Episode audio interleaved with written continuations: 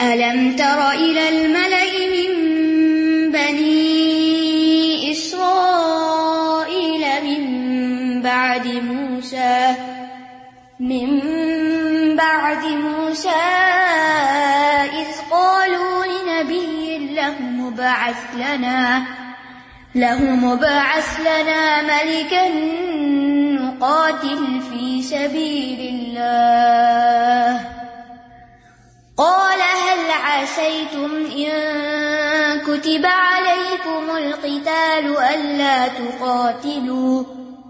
قالوا وما لنا ألا نقاتل في سبيل الله وقد أخرجنا من ديارنا، وقد أخرجنا من ديارنا وأبنائنا. فلما كتب عليهم القتال تولوا إلا قليلا منهم والله عليم بالظالمين. پھر فرمایا، الم ترا الملا من بنی اسرائیل؟ اب یہاں بعض مفسرین نے اس کو دو الگ واقعات کی شکل میں بیان کیا اور بعض نے اس کو ایک ہی کنٹینیوشن بتایا۔ کہ جب بنی اسرائیل کا اگر پیچھے جس قوم کا ذکر ہے اسے بنی اسرائیل مانا جائے، تو جب بنی اسرائیل کے اوپر دشمنوں کے حملے ہوئے اور ان کے گھر بار لٹ گئے اور وہ بھاگ کے دوسری جگہ چلے گئے، تو پھر ان کے جو کچھ سمجھدار لوگ تھے یا بڑے لوگ تھے، ان کو خیال آیا کہ یہ ہماری حالت ایسے کیوں ہو رہی ہے؟ کیوں نہ ہم اپنے آپ کو آرگنائز کریں، منظم کریں، اور ہمارے لیے کوئی لیڈر ہو جس کی قیادت میں ہم لڑیں، جنگ کریں۔ اور ہم اپنی عزت واپس لائیں۔ تو اس کی طرف یہاں اشارہ ہے، کیا تم نے دیکھا نہیں الملا امم بنی اسرائیل بنی اسرائیل کے کچھ سرداروں کی طرف یا کچھ لوگوں کی طرف یعنی اس وفد کی طرف، کیا تم جانتے اس کے بارے میں؟ ممباد موسا جو موسا علیہ السلام کے بعد آئے تھے۔ یعنی یہ موسا علیہ السلام کے بعد کا واقعہ۔ اس قالول نبی لہم، جب انہوں نے اپنے نبی سے کہا، کون سے نبی تھے؟ سمول، کیا کہا؟ اباس لنا ملکن ہمارے لیے ایک بادشاہ مقرر کرو۔ نقاتل فی سبیل اللہ کیا ہم اللہ کے راستے میں جنگ کریں۔ یعنی ہمیں ہماری فوج کی تنظیم کرنے والا کوئی سربراہ ضروری ہے جو ہمیں ٹرین کرے اور پھر ہمیں ہمارا ملک اور ہماری شان و شوکت واپس دلائے۔ تو نبی چونکہ ان کے حالات جانتے تھے، تو انہوں نے ان سے کہا کالا حل اسی تم ان کتبہ علیہ کو القتال اللہ تو قاتل کہیں ایسا تو نہیں ہوگا کہ اگر تم پر جنگ فرض کر دی گئی تو تم جنگ سے بھاگ نکلو، پھر تم ایسا نہ کرو۔ کالو و مالانا اللہ نقاتل فی سبیل اللہ۔ کہنے لگے، آخر کیوں نہ ہم اللہ کے راستے میں جنگ کریں گے؟ وقت اخرجنا من دیارنا و ابنائنا۔ حالانکہ ہم نکال دیے گئے اپنے گھروں سے اور اپنے بیٹوں سے۔ فلم ماں کتبہ علیہ ملک تو جب ان پر جنگ فرض کی گئی، تو نبی کی بات سچی ہوئی۔ طول منہ موڑ گئے۔ اللہ کلیل مگر ان میں سے بہت تھوڑے بچے۔ اللہ علیم بالظالمین، اور اللہ ظالموں کو خوب جانتا ہے۔ اب یہاں پر آپ دیکھیے کہ جیسے کہ اس آیت سے پتا چل رہا ہے کہ موسیٰ علیہ السلام کے بعد کا واقعہ ہے۔ تو روایات میں آتا ہے کہ موسی علیہ السلام کی وفات کے بعد ان کے جو شاگرد تھے وہ نبی بنے تھے۔ کون تھے وہ؟ یوش بن نون۔ یوش بن نون کے بعد کالب نام کے پیغمبر آئے، پھر ہسکیل حاضا قافی لام کے۔ جب ہسکیل فوت ہوئے تو ہسکیل تک کچھ حالات بہتر تھے۔ جب وہ فوت ہوئے تو ان کے اندر بہت بدات کا رواج ہو گیا، حتیٰ کہ بت پرستی تک پھر آ گئی۔ پھر اللہ تعالیٰ نے ان کے اندر الیاس علیہ السلام کو مبوس کیا۔ ان کے بعد علیسا علیہ السلام کو جو کہ قرآن پاک میں ذکر بھی آتا ہے۔ اور ہوا یہ کہ اس دوران ان پر امالکا نے چڑھائی کی۔ جالود جہاں سے تعلق رکھتا تھا۔ اور بڑے زور آور اور بہت ہی طاقتور قسم کے لوگ تھے۔ تو یہ مصر اور فلسطین کے درمیان ایک قوم تھی۔ وہ ان پہ غالب آ گئے، ان کے بچے قید کیے، ان کی تورات چھین لی گئی، ان کا وہ باکس جو تھا وہ ان سے لے لیا گیا۔ تو اس کے بعد پھر سموئل نام کے نبی جو تھے وہ مبوس ہوئے، جن کا ذکر پہلے میں کر چکی ہوں کہ کس طرح ان کی والدہ نے ان کو بیت المقدس بھجوا دیا تورات کا علم حاصل کرنے کے لیے اور پھر وہ چنے گئے۔ جب وہ پیغمبر ان کی طرف بھیجے گئے تو پھر کچھ لوگوں کو خیال آیا کہ ہمیں اپنا ملک واپس لینا چاہیے اور اپنے اس ذلت سے باہر آنا چاہیے۔ تو اس پر کیا ہوا؟ اس پر ہوا یہ کہ جب ان پر جنگ فرض کر دی گئی، تو ان میں سے بہت سے لوگ منہ موڑ گئے۔ اور اس پر پیغمبر نے کیا کہا؟ کہ اللہ کو خوب پتا ہے کہ ظالم کون ہے۔ اب آپ دیکھیے کہ کسی قوم کے زوال یافتہ ہونے کی یہ علامت ہے کہ پہلے وہ ایک چیز کا مطالبہ کرے اور پھر جب وہ کام ان کو دے دیا جائے یعنی پہلے شوق سے ذمہ داری کو دعوت دے۔ آج ہم مسلمانوں کا حال بھی تو یہی ہے نا کہ ہم جہاں دین کا کام ہو یا دین کی خدمت کی بات ہو تو ہم میں سے اکثر لوگ بہت جذباتی باتیں کرتے ہیں۔ ہم تو اللہ کے نام پہ کٹنے مرنے کو تیار ہیں۔ ہم تو سب کچھ قربان کرنے کو تیار ہیں۔ لیکن جب وقت آتا ہے تو پھر بہت سے بہانے آ جاتے ہیں۔ تو یہاں پر بھی کچھ یہی حال تھا ان کا۔ اب کیا ہوا؟ وقال لهم نبيهم إن الله قد بعث لكم طالوت ملكا۔ قالوا أنا يكون له الملك علينا ونحن أحق بالملك منه ولم يؤت سعة من المال۔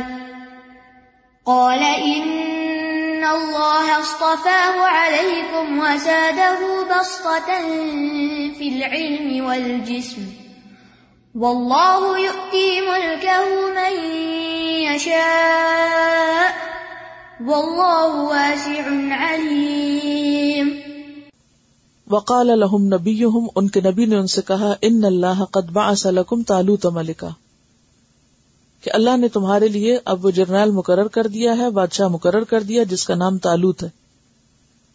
تالوت کا نام بائبل میں ساؤل آتا ہے۔ اور یہ بنیامین کے قبیلے کا ایک شخص تھا۔ کہا جاتا ہے کہ تیس سال کی ان کی عمر تھی۔ بہت ہی خوبصورت اور قداور تھے۔ اور علم بھی بہت تھا ان کے پاس۔ کالو انا یقون الملک علینا۔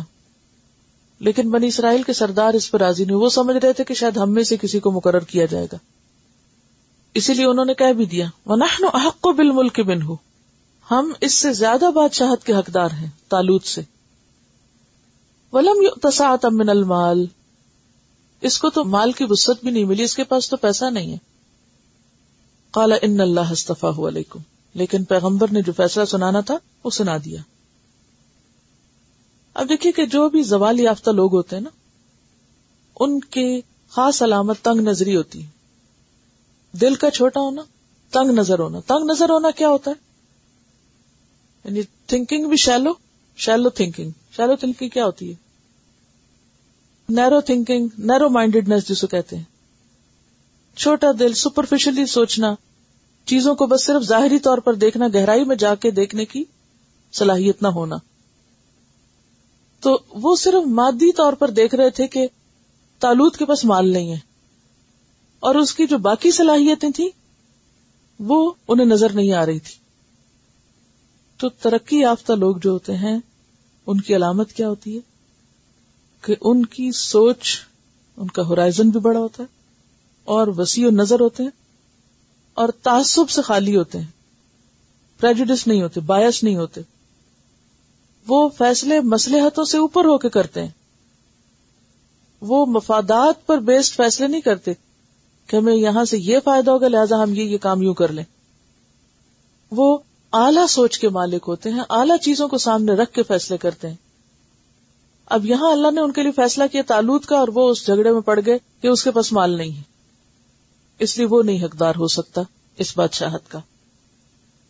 کیونکہ عام طور پر بادشاہت کے ساتھ کیا کانسیپٹ ہے؟ انتہائی رچ ہونے کا بھی نا۔ قالو انا یقون له الملك علينا ونحن احق بالملك منه ولم يؤت ساعه من المال۔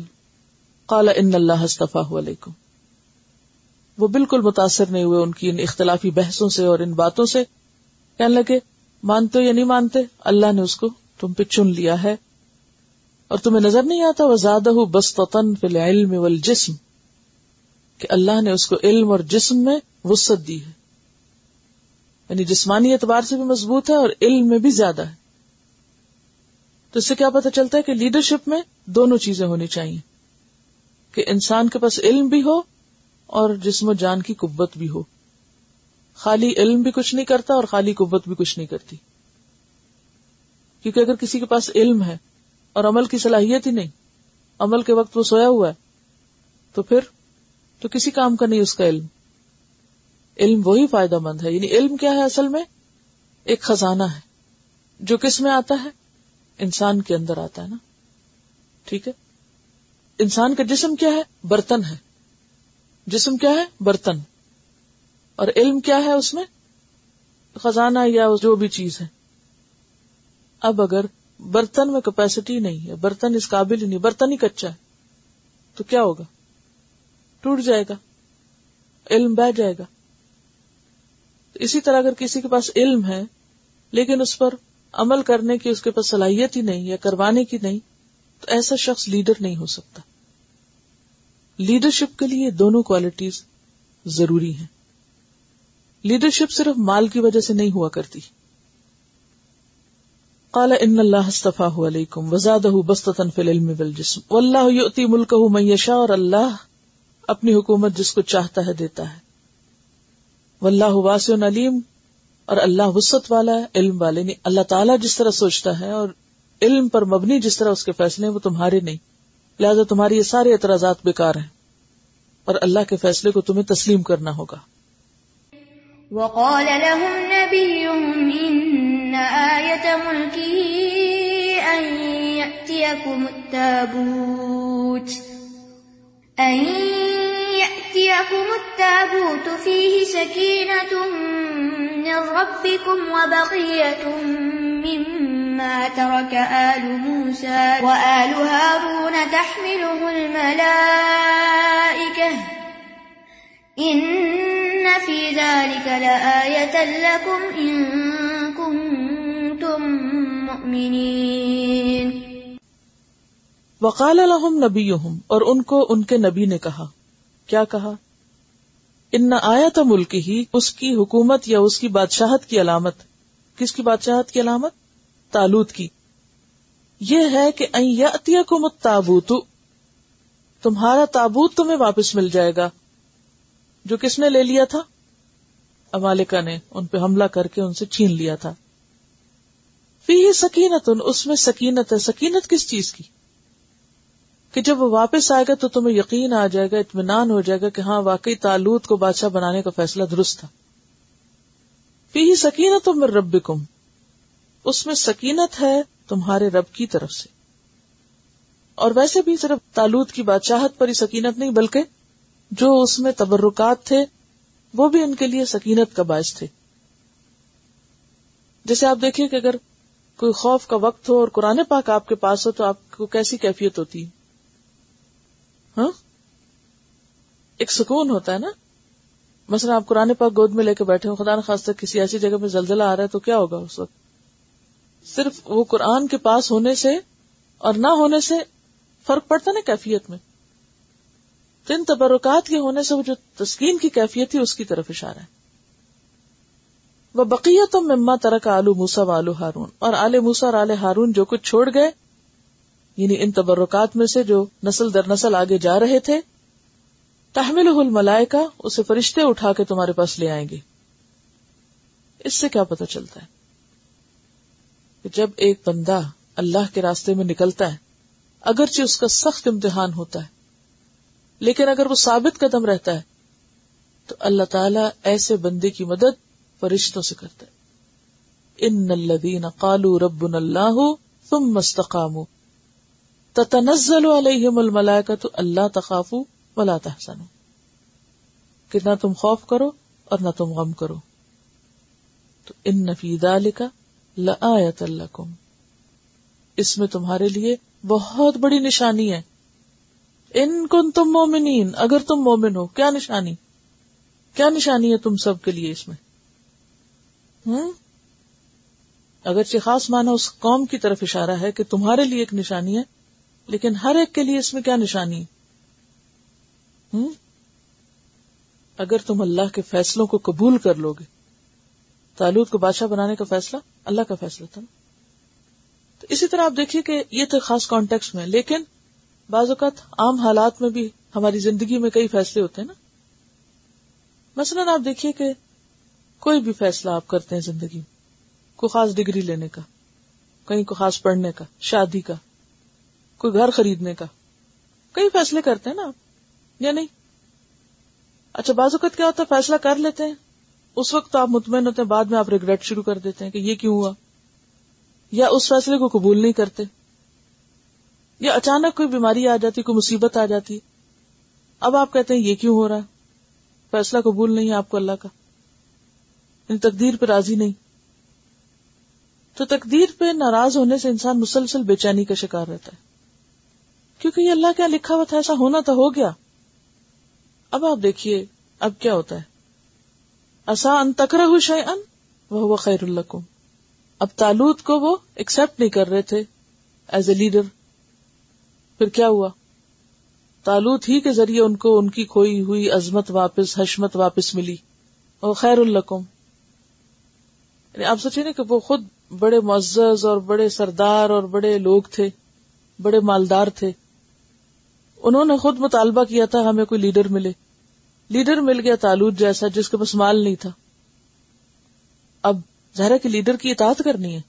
اس کی بات مانی اب وہ مان ہی نہیں پا رہے۔ ایکسپٹ نہیں کر رہے۔ یعنی مینٹل بیریئر ہے نا۔ ایکسپٹ نہیں کر رہے۔ اس کو عام روزمرہ زندگی میں آپ دیکھیے۔ یعنی بعض اوقات آپ کسی جگہ پر جاب کرتے ہیں، کام کرتے ہیں، یا کسی کے انڈر کام کرتے ہیں۔ تو آپ کے لیے مشکل ہوتی ہے کسی کا حکم ماننا، کسی کی بات ماننا۔ تو کوئی بھی اللہ کا فیصلہ ایسا قبول کر لینا اپنے نفس کے خلاف، وہ دراصل کیا ہے؟ چاہے وہ چیز ناپسند ہو، لیکن اگر انسان اس کو اللہ کا فیصلہ سمجھ کے قبول کرتا تو ایک وقت آتا ہے کہ اسی چیز کے اندر سے بے شمار خیر و بھلائیاں نکلتی ہیں۔ آپ کو معلوم ہے کہ کھجور کا درخت جو ہے وہ تقریباً تیس سال میں میچور ہوتا ہے اور دو سو سال تک پھل دیتا ہے۔ جی۔ اور یہ جو آپ پھول لگائے ہوئے باہر، یہ کتنے سو سال چلیں گے؟ دو دن میں نکل آئے اور دو ہفتے رہ لیں گے یا دو مہینے رہ لیں گے، بس۔ یعنی ایک پودا وہ جو جلدی گرو کر لیتا ہے، جلدی نتیجہ نکل آتا ہے، جلدی اس میں سے فروٹس نکلتے ہیں۔ اور ایک پودا ہے وہ تیس سال تک کوئی نہیں پھل دے رہا اور آپ کو صرف اس پہ خرچ کرنا پڑا، یا آپ کو انتظار کرنا پڑا۔ لیکن جب ایک دفعہ وہ شروع ہوتا ہے تو پھر دو سو سال تک پھل دیتا رہتا ہے۔ اور بعض درخت اس سے بھی زیادہ دیتے ہیں۔ انسان عموماً جلد باز ہے۔ وہ کیا چاہتا ہے؟ ہر چیز فوراً ٹھیک ہو اور میری مرضی کے مطابق ہو۔ اللہ نے دنیا ہماری مرضی کے مطابق نہیں بنائی۔ اور یہاں بھی کیا ہے؟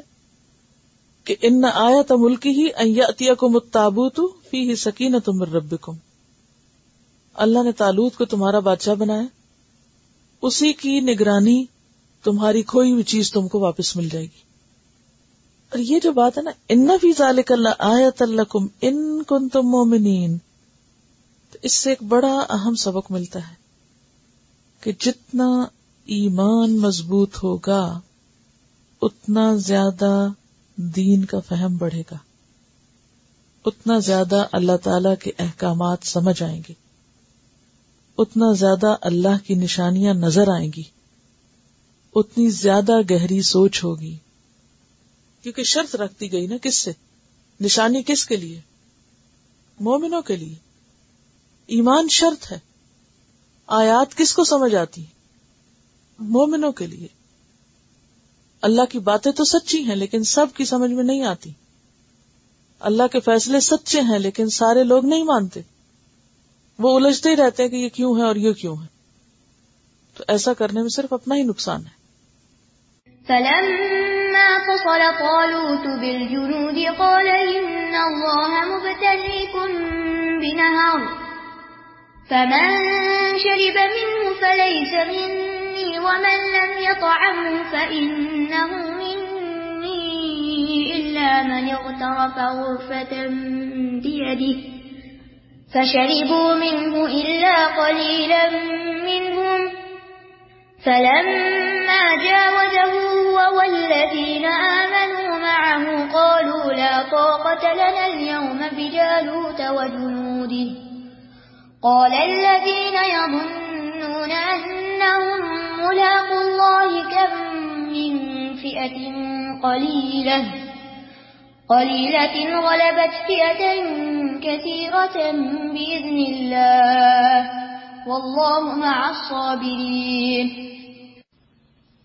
فلما فصل تالوت بالجنود۔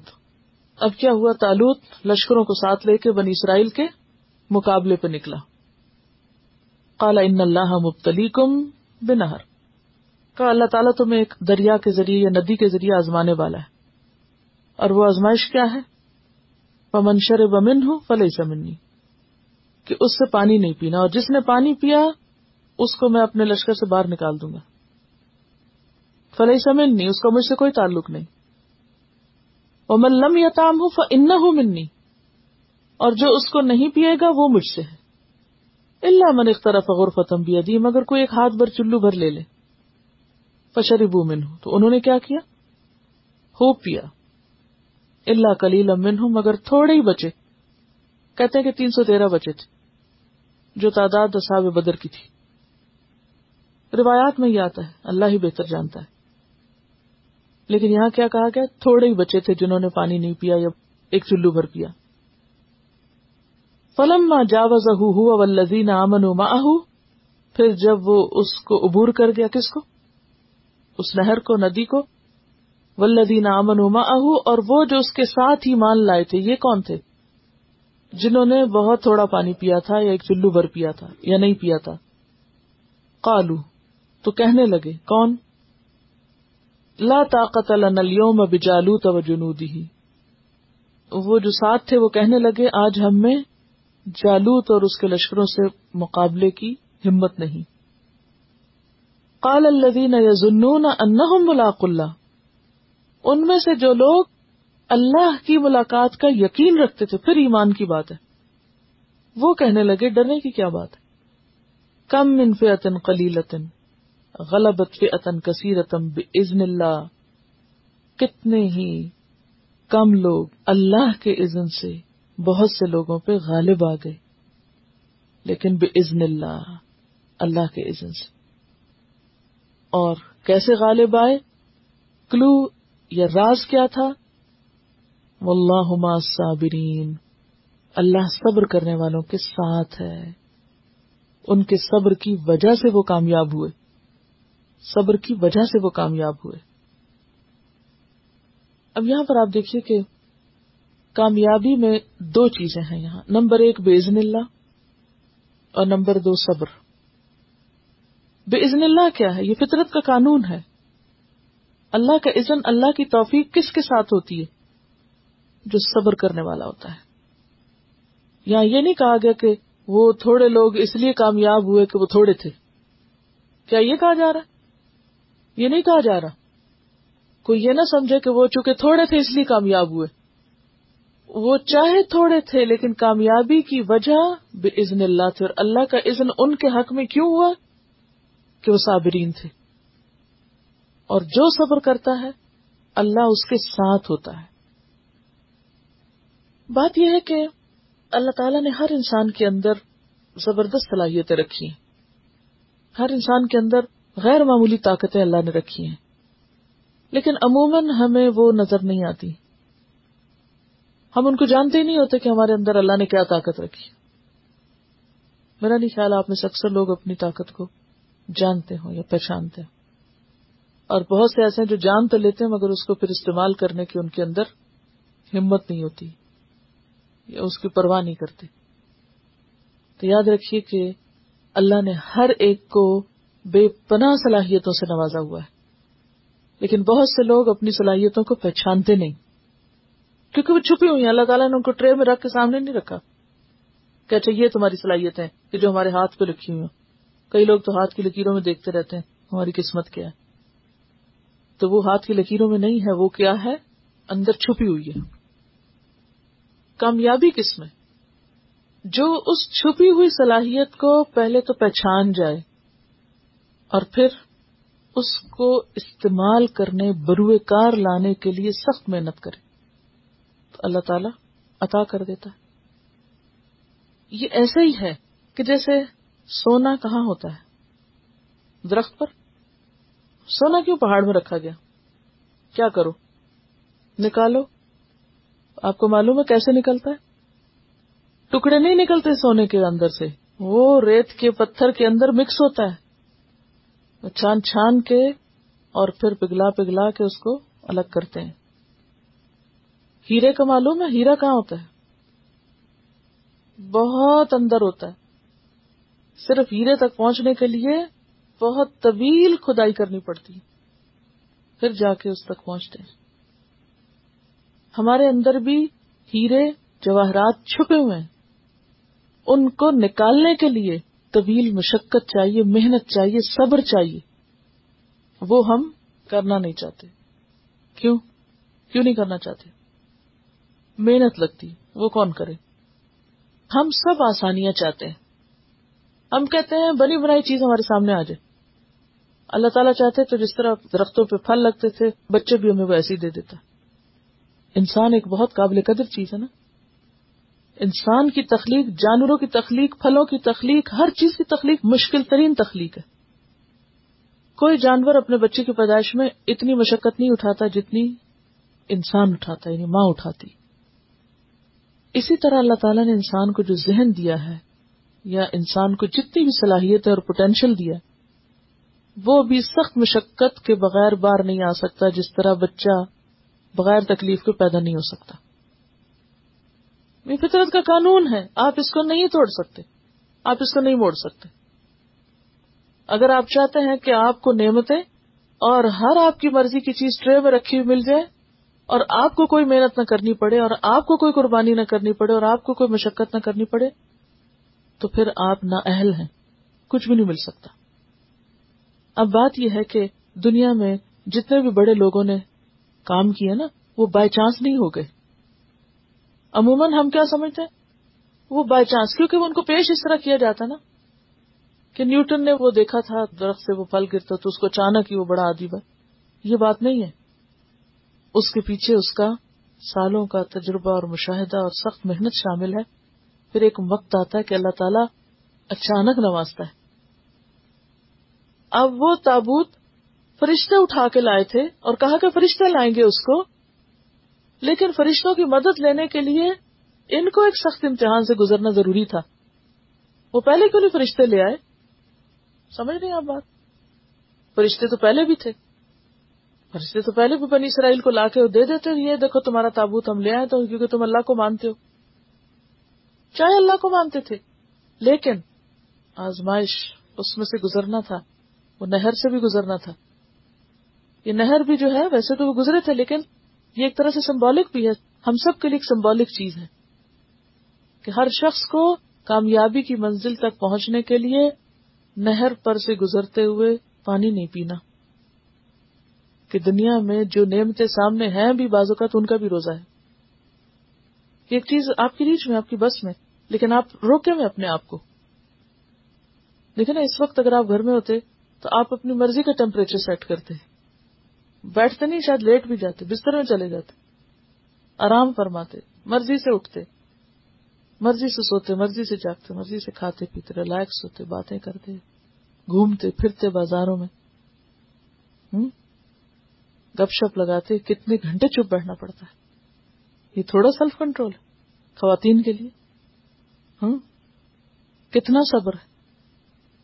اسی طرح کچھ بھی آپ اچیو کرنا چاہیں۔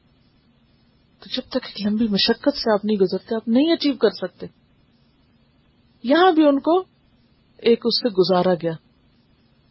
پہلے تو ان کے اندر ایک شعور پیدا ہوا احساس زیاں پیدا ہوا کہ ہاں واقعی ہم لاس پہ ہیں۔ ہمیں کچھ کرنا چاہیے۔ پھر انا کی قربانی دینی پڑی کہ بادشاہ وہ بن گیا جس کو وہ ایکسپیکٹ نہیں کر رہے تھے۔ وہ تو خود کو امیدوار سمجھے ہوئے تھے۔ مرضی کے خلاف اسے ایکسپٹ کرنا پڑا۔ پھر اس کے بعد اس کو لیڈر مان کے اس کے پیچھے چلنا، پھر اس لیڈر نے کہا، پانی نہیں پینا یہاں سے۔ پھر بات مانے پھر قربانی کرے۔ ایک شخص جس کو آپ لیڈر ہی نہیں مان رہے، اس کی بات ماننا کتنا مشکل ہوگا۔ سوچے اب وہ اس کی بات مانو۔ پھر اس میں تھوڑے بچے، پھر آگے گئے تو پھر وہ کہتے ہیں اچھا اب کیا کریں؟ یہ تو بڑی مشکل ہے، بہت لوگ ہیں۔ پھر ان میں سے کچھ ایمان والے تھے۔ تو وہ جو چند ایمان والے تھے جن کا ایمان واقعی پختہ تھا، پھر وہی حالات کو بدلنے کے قابل ہوئے۔ تو بات یہ ہے کہ زندگی میں جو انسان کو چیلنج پیش آتے ہیں، وہ انسان کو جگاتے ہیں۔ جس زندگی میں کوئی چیلنج نہیں ہے نا، جس زندگی میں کوئی مشکل نہیں ہے، وہاں سے ہیرے نہیں نکل سکتے۔ اگر اللہ نے آپ کو کسی بھی مشکل سچویشن میں ڈالا ہے، جو آپ کی مرضی کے خلاف ہے، تو یہاں فرسٹریٹ ہونے کی بجائے کیا کرنا ہے آپ کو؟ اس سے سبق سیکھنا ہے۔ انسان کیا مانگتا ہے؟ آسانی مانگتا ہے۔ اللہ تعالیٰ کس میں ڈالتا ہے؟ مشکل میں ڈالتا ہے۔ چیلنج میں رکھتا ہے۔ تو یاد رکھیے، جس زندگی میں چیلنج نہ ہو، اس زندگی کو زنگ لگ جایا کرتا ہے۔ وہ بیکار ہو جاتی ہے۔ تو چیلنج جو ہے نا، وہ کسی بھی مین کو سپر مین بنا دیتی ہے اور کسی وومن کو سپر وومن بنا دیتی ہے۔ تو جس زندگی میں چیلنج نہ ہونا تو وہاں پر کوئی سپر وومن نہیں بن سکتا۔ یعنی آپ کچھ اور چاہ رہے تھے، اللہ نے آپ کو وہ نہیں دیا۔ کیوں نہیں دیا؟ وجہ۔ آپ کو تپایا، تڑپایا۔ ہوں؟ کس لیے؟ تاکہ آپ جاگتے رہیں، سوئے نہیں۔ ہوں؟ کچھ اور دینے کے لیے۔ کچھ اور دینا تھا آپ کو۔ اور اگر آپ نہیں لینا چاہتے؟ تو سازمائش میں پورے بھی نہیں اترتے۔ تو یاد رکھیے کہ جہاں انسان کے رستے میں رکاوٹ آتی ہے نا، انسان سمجھے کہ اللہ تعالیٰ مجھ سے کچھ اور چاہتا ہے۔ کچھ اور چاہتا ہے اور اس کو ایکسپٹ کر لے۔ پتھر میں سے بھی نہر پھوٹ نکلتی ہے، پھر پھر فرشتے تابوت اٹھا کے لا دیتے ہیں۔ ایسے لوگوں کی پھر فرشتوں سے مدد ہوتی جو ثابت قدم رہتے ہیں، جو چیلنجز میں جیتے ہیں، جو دنیا کو مشقت کی جگہ سمجھتے ہیں، آرام کی جگہ نہیں، اور جو کچھ کام کرنا جانتے ہیں۔ آپ دیکھیں کہ صبر کی ضرورت کہاں پیش آتی ہے؟ ہر اس جگہ جہاں انسان کی مرضی پوری نہیں ہوتی۔ ہر وہ جگہ، مثلاً آپ ایک گلاس پورا پانی کا پینا چاہتے ہیں، آپ کو آدھا ملتا ہے۔ تو آپ کی مرضی کے خلاف ہے نا آدھا ملنا۔ اب آپ کو کیا کرنا پڑ رہا ہے؟ ابھی پیاس ہے، گلاس آدھا مل رہا ہے۔ صبر ہے نا یہاں؟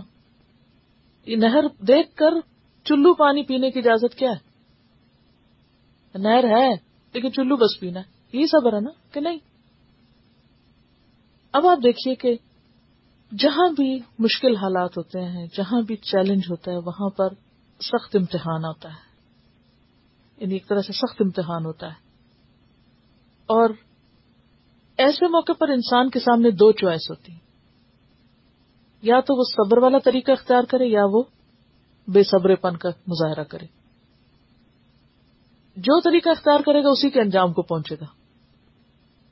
اگر صبر والا کرتا ہے تو واللہ مع صابرین اللہ کی مدد ساتھ رہتی ہے۔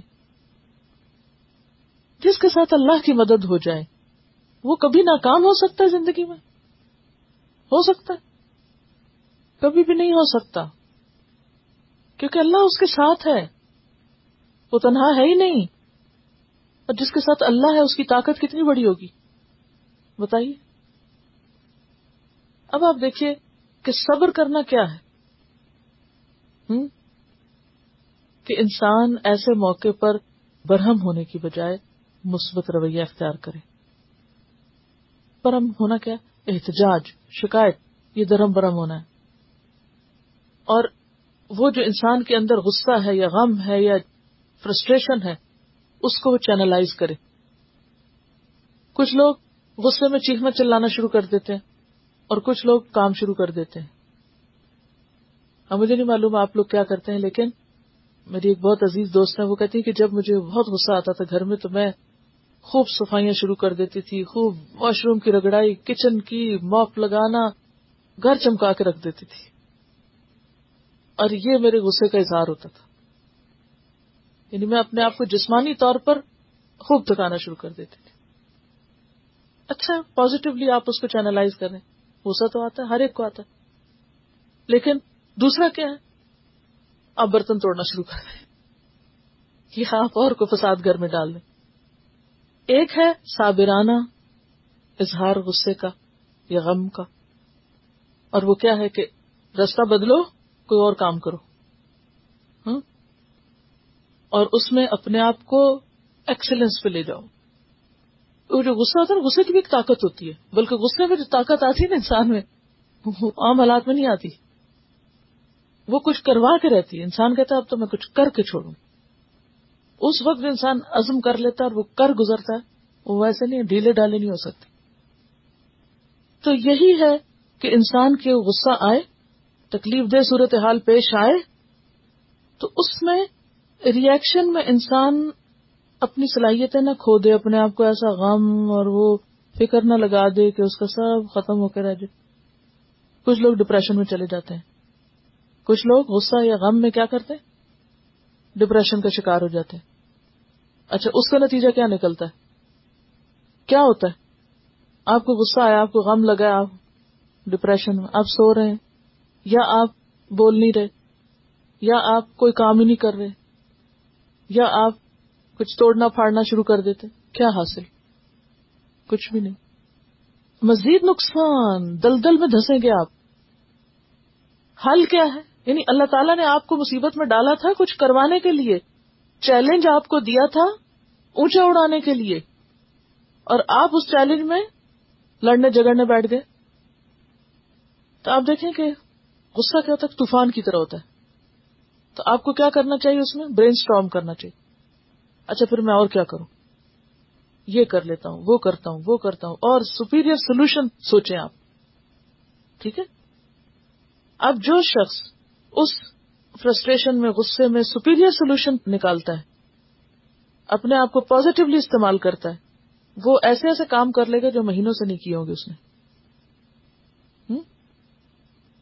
اور جو شخص اس موقع پر احتجاج، کمپلینٹ اور نیگیٹو ریئیکشن کا شکار ہوتا ہے وہ پھر مایوسی میں، پس ہمتی میں، احتجاج میں، شکایت میں، اعتراض میں، اختلاف میں، اور ایسی ایسی چیزوں میں پھنس جائے گا جس کا کچھ بھی نتیجہ نکلنے والا نہیں۔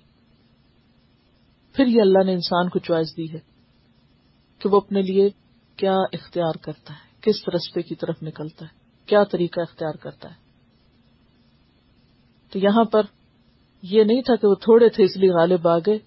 یہاں ہوا یہ کہ ان کے اندر جو عزم تھا اور جو ارادہ تھا اور جو یقین تھا اور جو انہوں نے اس وقت بہادری کا مظاہرہ کیا کہ ہمارے ساتھ اللہ ہے، ہم ایک صحیح مقصد کے لیے نکلے۔ تو بے عزن اللہ فتح نصیب ہوئی۔ اور اللہ صابرین اللہ صبر والوں کے ساتھ ہے۔